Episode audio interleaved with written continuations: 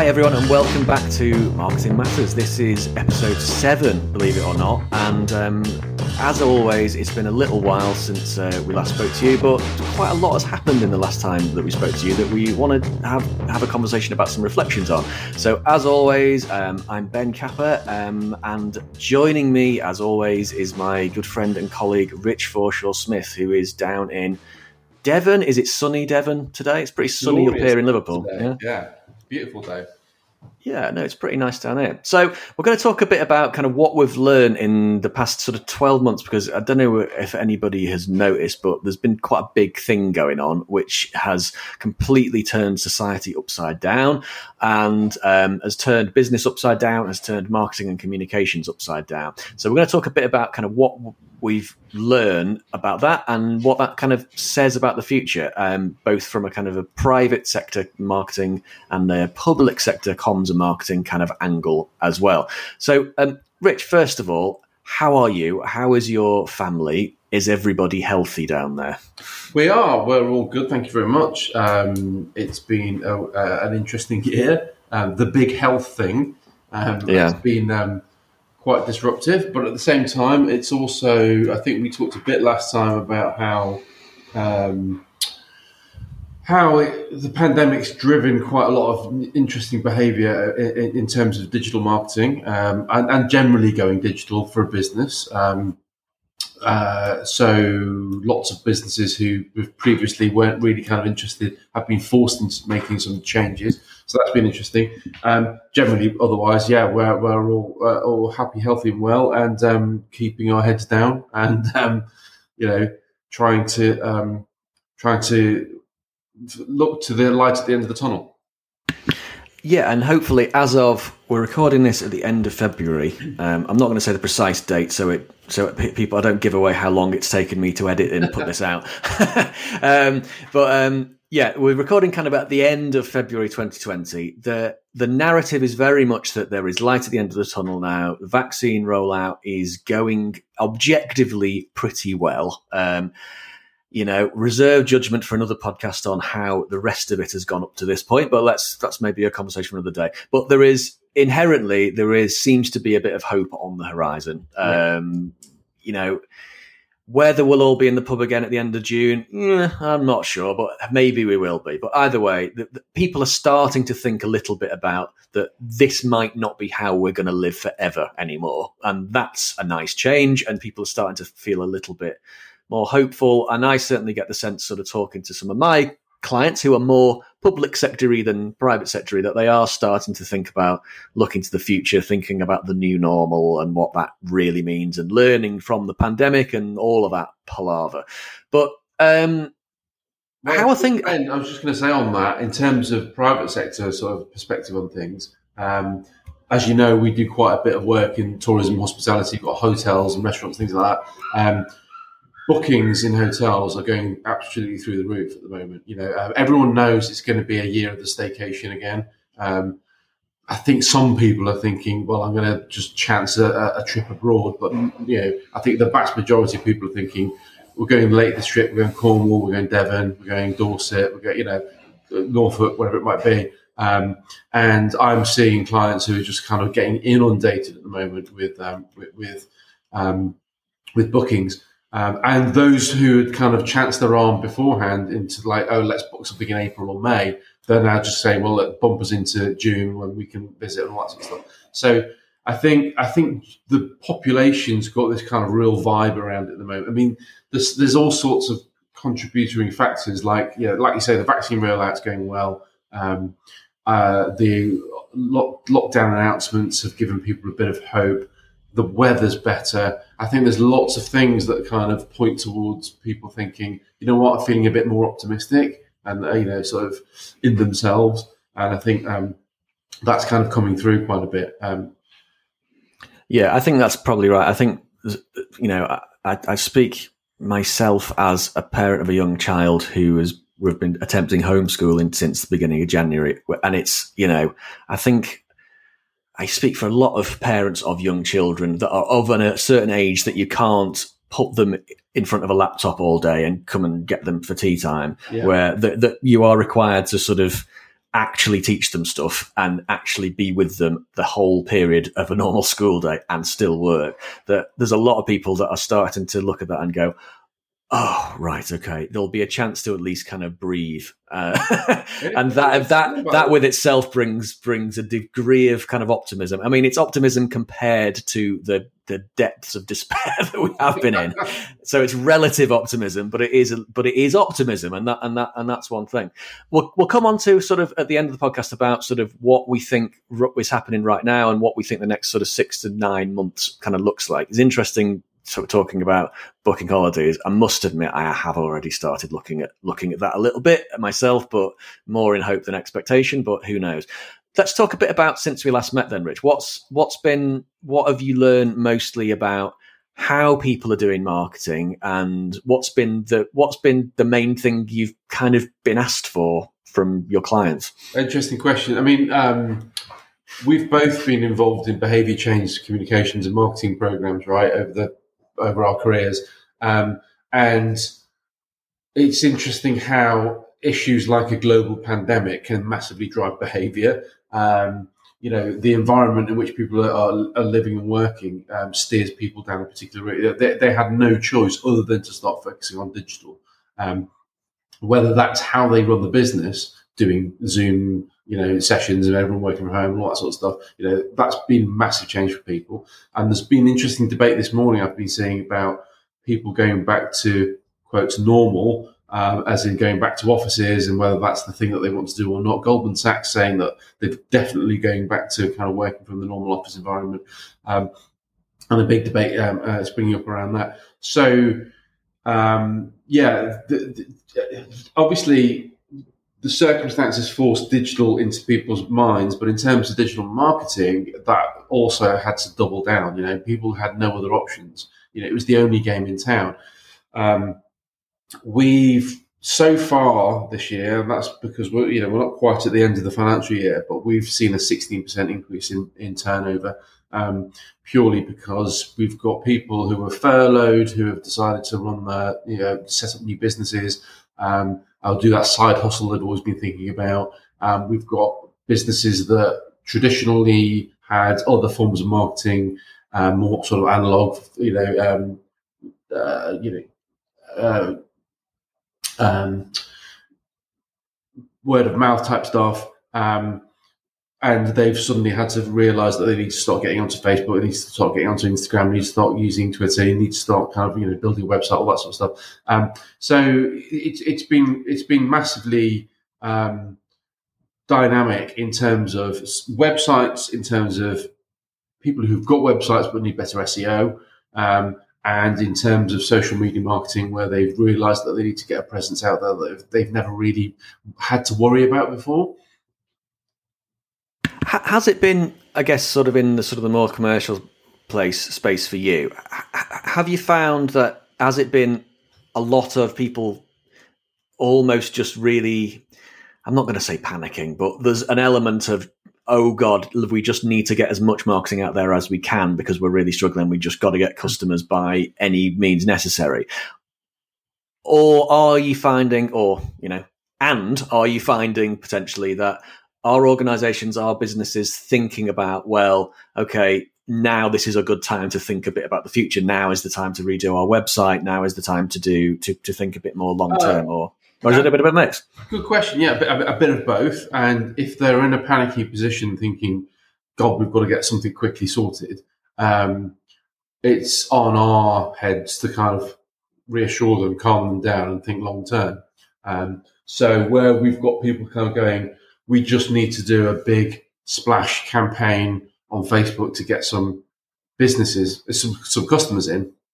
Um, we can then kind of go through a bit more of a process with them to say, okay, well, that, we can do that, but why don't we also look at um, some longer term relationship building with those customers so they're not just kind of a quick flash in the pan?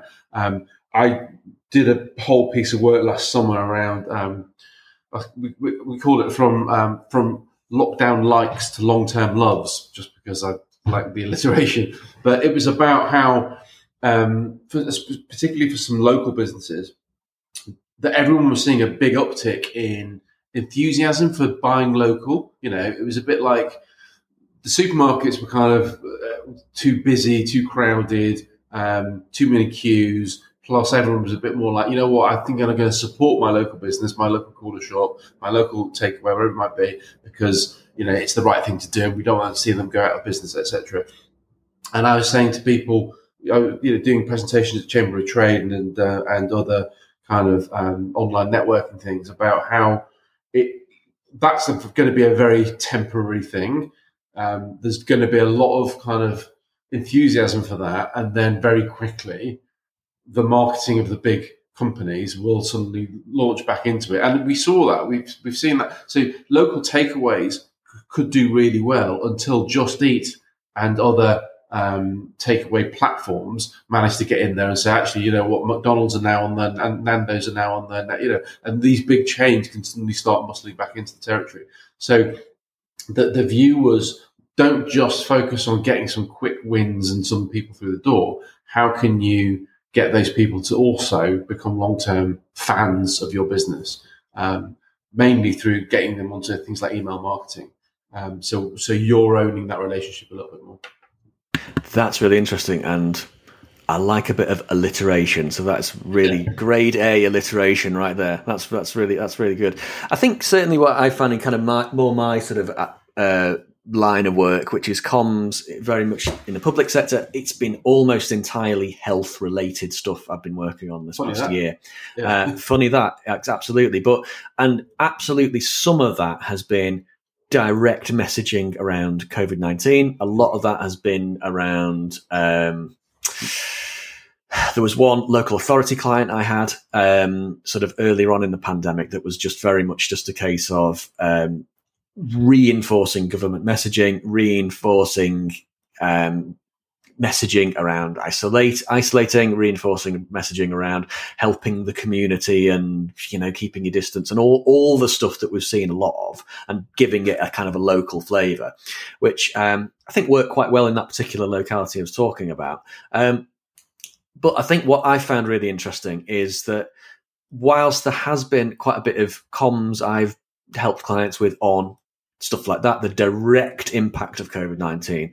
It's been a, a, lot of work I've been doing is on some of the knock on effects in the health system that I've been working on. So, one of my clients is been is a cancer alliance, and um, for those of you who don't quite understand what that entails, um, around you know, and and if you'll just bear with me for thirty seconds while I try and explain the labyrinth of the NHS and the health system in in England and Wales at least around England and Wales, there are what is known as Sustainability Transformation Program or STP areas, and they group a load of kind of um, particular areas, usually sort of local authority areas, together and leaders in health and social care come together to try and th- figure out how to do health and social care better for the entire population of those areas in the future. Now, attached to each of those areas is what is known as a cancer alliance. And in those areas, um, again, it's usually a range of trusts that come together to try and, and, and to be held accountable for the um, performance of cancer um, cancer performance across all, you know, a, a, range of different hospital trusts and different sort of primary care settings. So in some areas that can be about 10 in some areas, like some of the, some of the STP areas in London, for example, that can be 30, 40 different hospital trusts we're talking about. Um, but I've been working with one of the, one of those organizations and, and because of the, obviously COVID-19 being a huge national emergency, um, there's been a, quite a lot of command and control comms coming from you know the Department of Health and NHS England and those kind of areas that has been that on a local level has been being sort of either interpreted or sort of um, translated into local flavors or using local voices to talk about. Um, but what's been really, really interesting in that is that within cancer care, obviously cancer has nothing to do with COVID 19 as a health condition, but COVID 19, because of the impact it's had on the bigger system, has impacted massively on cancer, but it's also impacted massively on other services such as, I go, I guess, mental health, on elective surgery such as orthopedics mm. and all this kind of stuff. But in the area of cancer, I think what people have found is that early on in the pandemic, when just everything was cancelled that was non urgent, um, you know, there ended up being a really enormous backlog of people who needed important diagnostic appointments like endoscopies and this kind of stuff. Um, and it was trying to get people back into the system that had gone, that had fallen out of the system. But there was also this aspect of, you know, reinforcing health messaging around signs and symptoms of cancer that we've heard a lot, a lot about, right? So the, um, you know, if you notice a cough that has, hasn't gone away in the past three weeks, um, it could be signs of lung cancer. So, so make sure you go to your GP. Yeah, I um, some new TV adverts all with that. Exactly. So last last week, actually, yeah. there was um, so week probably the third or second or third week of February. If you're listening to this some point in the future, uh, there was a new there was, there was a new ad with, about lung cancer, for example, which again is interesting because lung cancer has been really problematic because the sign because obviously one of the key signs problematic signs that could be lung cancer is a cough that doesn't go away. Well, can you think of another health concern that there's a cough that doesn't go away that it could be? So that's been really difficult for people to, to, to, to get across as well. But it's all stuff like make sure you go for your health, your breast screenings, make sure you do your bowel screenings. And if you get called for an endoscopy, make sure you turn up to it. So there's all of that kind of messaging that's been going on for years and the NHS has been doing for the last decade or so. But we've been obvious the, the, the challenge now is that people are scared to go to hospital because they think because they're seeing stuff on the news about how overwhelmed the NHS is. They're seeing stuff about infections, and it it, it, it sort of feels counterintuitive that one of the safest places you can go in the community is a place where there's thousands of coronavirus patients. Yeah. But funnily, funnily enough, it probably is one of the safest places you can possibly go because of the infection control and all that kind of stuff. So that's been really interesting because it's been very much around reinforcing health messages that have been out there for ages that aren't necessarily directly related to COVID 19, but the impact COVID 19 has had on the system makes them necessary and makes them necessary to be communicated in a slightly different way with gonna, additional yeah, messaging. I was going to say, so apart from the messaging that needs to change, have clients had to change the the method? Um, or, you know, what have they? How how have they had to flex uh, to to get those messages out there? Right. So that's a great question. And it's very, very similar to what you've been describing around digital. Yeah. Um, there is no more posters being printed in the NHS right now.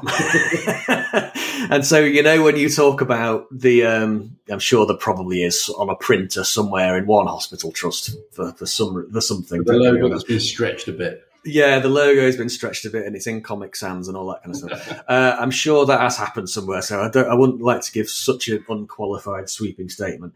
But I mean, literally, I have had projects where a client wanted posters, and uh, and you did that. Are you sure? Okay, fine. I'll do your posters, and the posters have just been in a box for the past ten months because nobody's in the waiting areas anymore, and uh, there's an infection control thing with them, right? Because it's pieces of paper that people have to literally hold on to and put somewhere. Yes. And, you know, so everything has gone digital exactly as, as, yeah. as, as you've, as you've been describing. But I think what's been interesting about that is as part of that method, um, I've definitely seen, um, because of the fact that, you know, let's think of a, what a typical public sector digital asset would look like probably going to involve somebody talking to camera, possibly going to involve an interview or with somebody saying, you know, hey, come into hospital, it's perfectly safe, blah, yeah. blah, blah.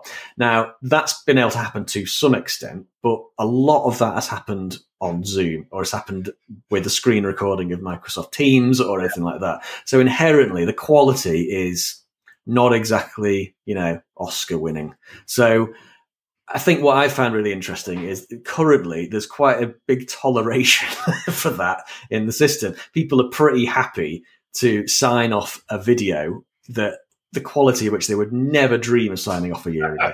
yeah. Because it's a pretty crappy internet connection. It's a bit glitchy. Obviously, it's not super HD because it's being recorded on an NHS Toshiba laptop or whatever it is. And so you obviously don't get amazing quality on that. So what I'm finding there is that there's definitely been a trade off of the absolute pinnacle quality that people in my line of work as freelancers and agencies will will be happy to deliver versus what is tolerated and also more than just tolerated, actually what is desirable right now because people want to be seen to be behaving right. People want to be seen yeah. to be not spending a lot of money on comms, but they also want to be seen to be not.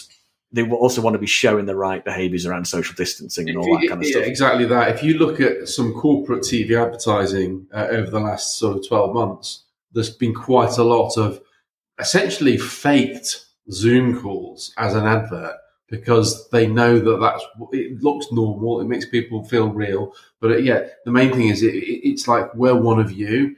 It, you, you, know, there's not this kind of isolated experience. If people, you know, God, uh, six months ago, if people were putting out a really slick corporate video of, you know, of people even being in proximity with one another, let alone hugging and things like that, you know, it just would have gone down like a, you know, a cup of cold sick. You know, you, you had to reflect what society was like for everybody else. And I think there's there's something about yeah people will tolerate it, but there's also like you say, there's people actually kind of want to see that so that they know that it's not one rule for you and one rule for you know for someone else. You know the reaction to Dominic Cummings driving to Barnard Castle showed you, you know, how everybody wanted to know that they, we were genuinely all in it together, and that reflected whether it was public sector, you know, communications or whether it was um, sort of private sector marketing. Absolutely, and I think the, the the interesting question is if we are if people's optimism is justified, if we can put it like that right now, and we do move into uh, slightly happier times over the next sort of six months, how much longer will that slightly rickety quality be tolerated, or or indeed be be kind of celebrated in the way that it kind of has been? I think it's been really really interesting in that in that sense that we've seen a, a, a golden era of kind of like slightly punky DIY comms. and as you say, to the extent that some big corporates on their, their telly adverts have started to try and do, as you say, kind of fake, fake Zoom and Teams calls recordings when in fact it probably has been filled with quite a, quite a good, quite yeah. a good budget behind it. And stuff. so, I think, I think the, the, the tolerance question is really interesting. I think we're going to start seeing that tolerance drop very soon. Um, you know, well, I'm not sure when this is going out, but certainly early March, we're going to see all kids going back to school. Around about that point, I think a lot of people are going to start going back to their offices.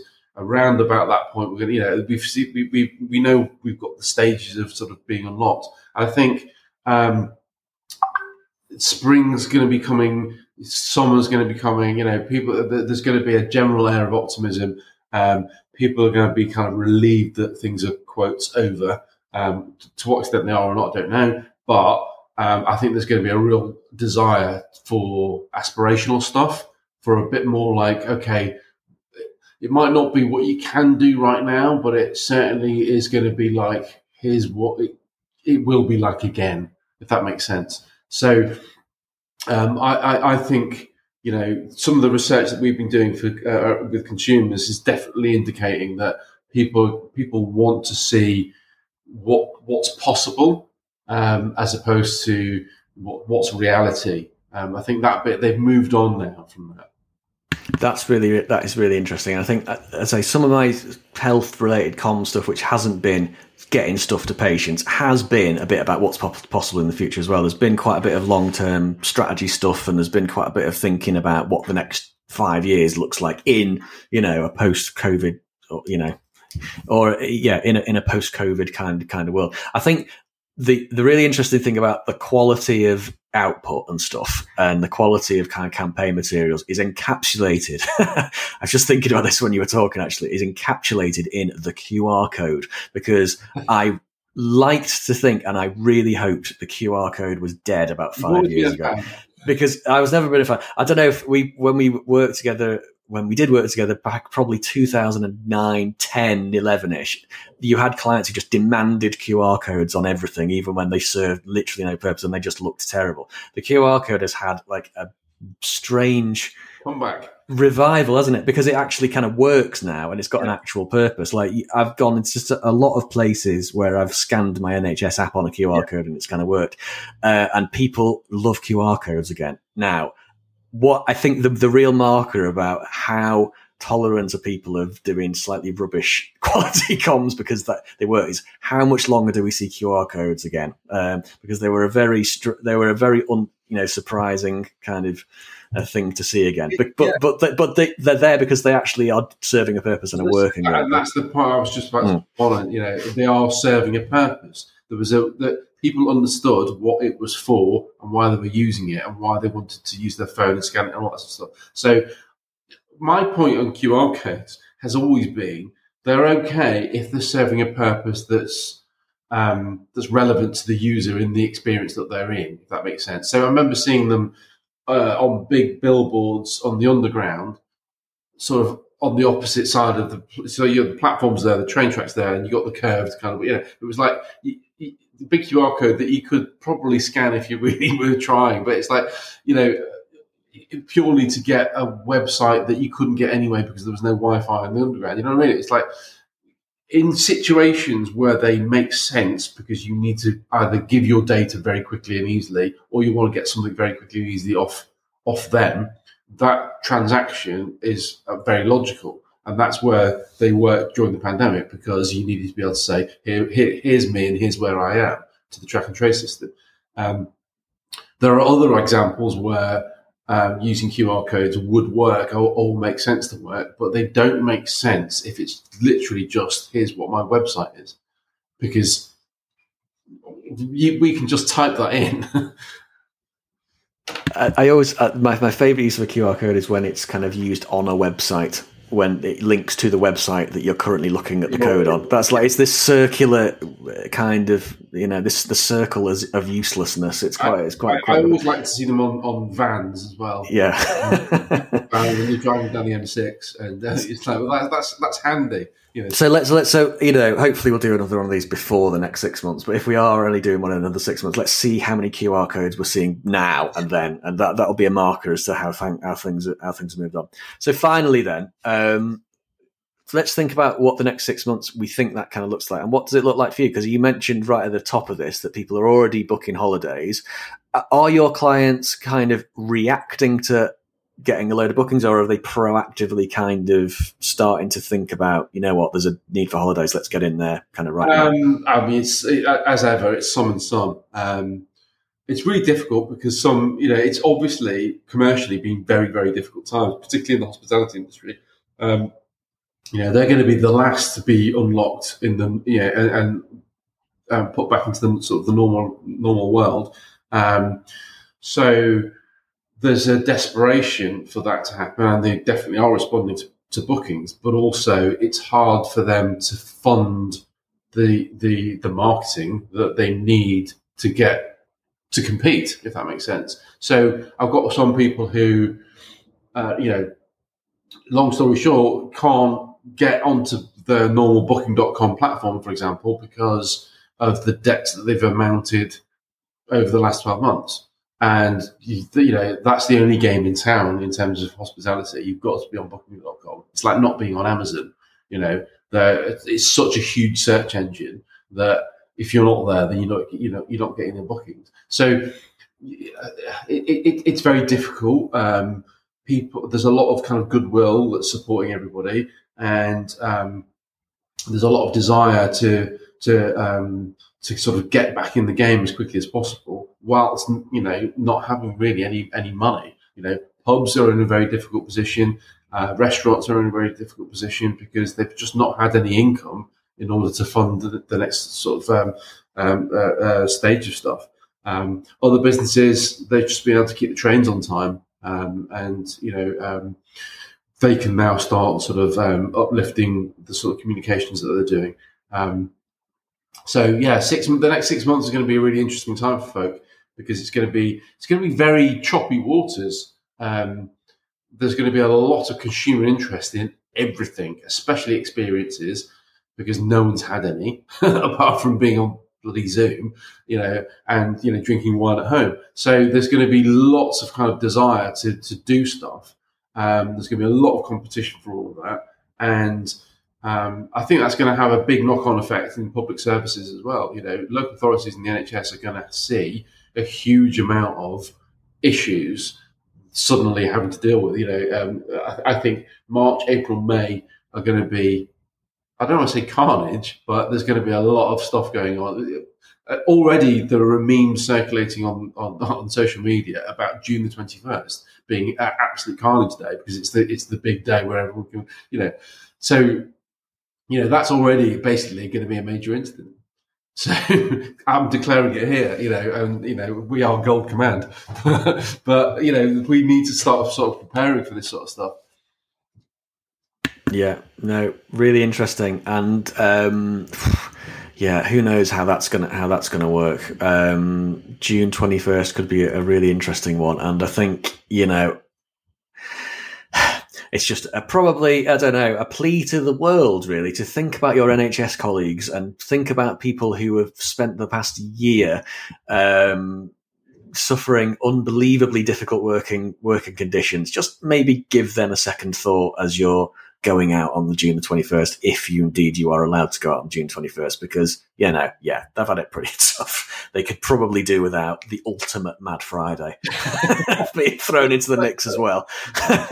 Genuinely, the reality is going to be that's going to be the ultimate Mad Friday. Yeah. So I would caution our NHS colleagues, Letton, now to start advising their colleagues and staff that that's going to be a biggie and they need to stop preparing for it. You know, because it's just going you know, if we're seeing it now, they literally announced it the other day, um, that June the 25th, you know, already people are like, well, hey, that's the day we're going to have a massive bender. So, you know, it's going to be sunny, it's going to be absolute mayhem. So I, I would uh, already start, um, uh, if I was a head of comms in an NHS trust at the moment, I'd be talking to my colleagues going, shall we start organising what we're planning around that? Because we've got to make sure the staffing's there, we've got to make sure the um, the messages are out there. We've got to make sure that you know the infrastructure is you know appropriate. You know, if you're a seaside town on June the twenty first, Bournemouth's going to be mad. You know, Torquay is going to be mad. Everywhere is going to you know they need to stop sort of preparing and planning for that. Yeah, maybe they'll be listening. Mm, but yeah, I, I, I, have a feeling we might be coming back to this one at some point in the future. All right. Rich, let's leave it there. But that's been really interesting as ever. And um, yeah, good luck to all of your lovely clients in the hospitality industry in uh, and uh, in in the south in the southwest of the country and everywhere. If you are working in um, that line of work and you need a bit of advice, I'm sure Rich would be absolutely delighted to help you out with that. Yeah. Similarly, um, if you are one of those heads of trust in the NHS and you're thinking about how you might prepare your local population for everything opening up and ultimate Mad Friday, as I think we've just christened it, please do get in touch and we'll see how we can help you with that. Um, but Rich, thanks a million as as ever. Thank you so much, Ben. It's been a pleasure. It has, it has, and um, so yeah, that's Marketing Matters episode seven, and um, we'll be back again at some point. Um, at some point, let's just go with at some point, and uh, there'll be more to talk about next time. But in the meantime, if you're one of the people, the surprisingly large amount of people who like and listen to this podcast, do share it with others. Do like it on iTunes or wherever you get your podcasts, and we'll see you next time. Bye. Bye.